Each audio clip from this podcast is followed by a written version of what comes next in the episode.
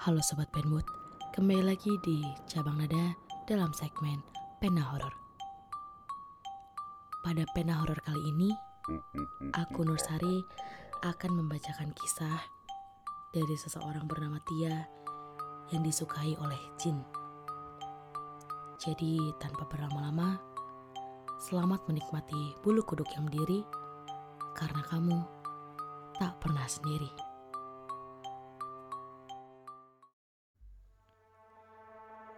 Kisah horor nyata ini dialami oleh Adit pada dua ribu tujuh lalu.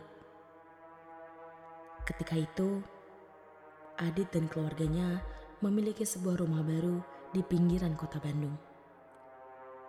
Rumah itu berdiri di atas lahan bekas rawa-rawa dan dijadikan sebuah kawasan perumahan yang luas. Setiap satu minggu sekali, Adit dan keluarganya meninjau rumah tersebut untuk melihat progres pembangunan. Suatu waktu, dia datang dengan perasaan tidak enak.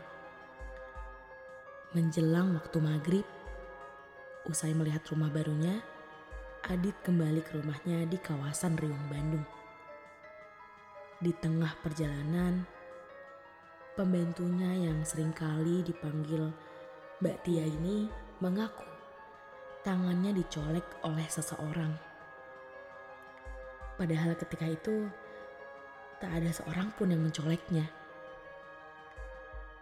Pada perjalanan yang belum terlalu jauh, Mbak Tia mendadak kesurupan. Sontak semua orang di dalam mobil terkejut. Adit yang membawa mobil pun mengaku bahwa mobilnya menjadi lebih berat meskipun pedal gas sudah diinjak sekuat tenaga. "Tia, kamu kenapa?" tanya ibu Adit. Melihat Mbak Tia yang makin memberontak, Adit semakin sadar bahwa Mbak Tia ini kesurupan. Suaranya menjadi lantang dan tenaganya menjadi sangat kuat. Kondisi Mbak Tia mengkhawatirkan dan sesekali seperti ingin keluar dari mobil. "Tia mau pulang lagi. Ada yang nungguin Tia," katanya. Bapak Adit kemudian menelpon seseorang ustadz di kawasan Antapani karena khawatir dengan keadaannya. Dan kebetulan posisi mereka saat itu tidak terlalu jauh ke kawasan tersebut. Adit pun membawa mobilnya ke rumah Pak Ustadz. Tapi setibanya di rumah Pak Ustadz, Mbak Tia mendadak pulih. Adit dan orang tuanya pun menjelaskan kronologinya kepada Pak Ustadz. Mendengar ada yang mencolek tangannya, Pak Ustadz mengatakan jika Tia disukai oleh jin. Tidak cuma satu sosok, tetapi ratusan jin. Mbak Tia kemudian diberi air doa oleh Pak Ustadz. Dan mereka pun kembali melanjutkan perjalanan pulang. Namun, kejadian seram kembali terjadi. Saat tiba di rumah, Mbak Tia tiba-tiba tertawa dengan mata melotot. Ketika Adit memberikan Al-Quran agar dibaca bersama-sama, Mbak Tia justru tertawa makin kencang seperti hantu kuntilanak. Adit kemudian menelpon Pak Ustadz di sekitar rumahnya dengan harapan Mbak Tia kembali seperti semula. Namun, ketika Ustadz itu datang, Mbak Tia tak kunjung membaik. Dia disukai ratusan jin. Sulit untuk mengeluarkannya, kata Pak Ustadz. Menurut Pak Ustadz, ratusan jin itu mencolek tangan Mbak Tia saat Mbak Tia sedang melamun. Para jin itu merasukinya dan ingin membawanya pergi. Memasuki tengah malam, Mbak Tia makin memberontak dan melakukan kehendak di luar kuasanya. Sesekali dia berbicara sendiri di kamar dengan keadaan gelap, atau masuk ke kamar mandi sambil bernyanyi seram. Ti, istighfar Ti, istighfar, kata Bapak Adit. Ketika jam dua subuh, Mbak Tia mulai tersadar dan bertanya-tanya ada apa. Adit pun menjelaskan semuanya pada Mbak Tia, dan dia pun kembali melamun dengan keadaan kusut. Bapak Adit pun mengingatkan agar Mbak Tia tidak selalu melamun. Namun, secara tiba-tiba,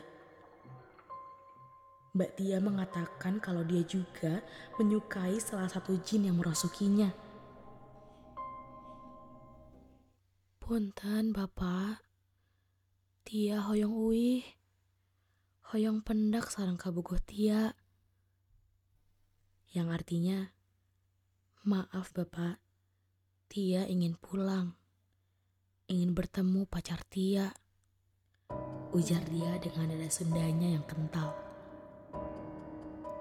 Semua dibuat bingung dengan pernyataan Mbak Tia, dan Adit mengatakan kalau Mbak Tia ini melantur dan memintanya untuk beristighfar.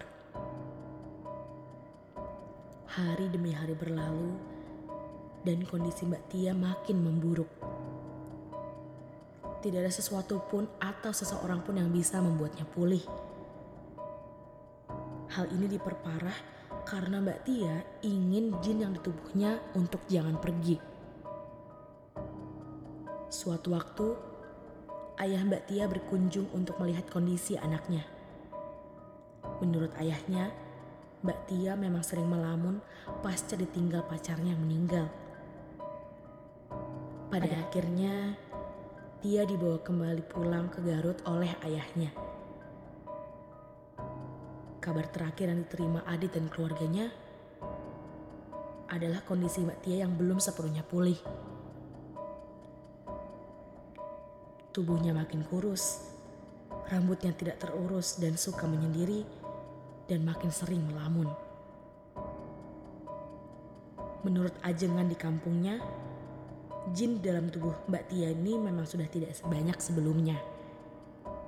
Namun, ajengan tersebut mengatakan bahwa Mbak Tia juga menyukai para jin tersebut sehingga membuatnya tidak bisa lepas dari gangguan jin yang merasukinya.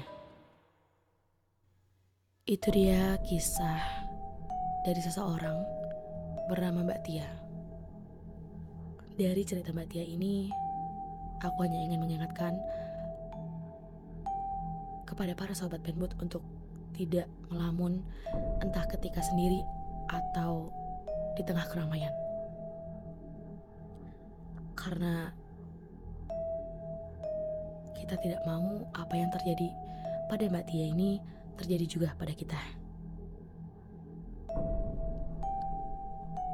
Terima kasih telah mendengarkan Pena Horor, dan terus dengarkan cabang nada dan juga segmen Pena Horor di bulan Oktober ini. Dan sampai jumpa di Pena Horor berikutnya.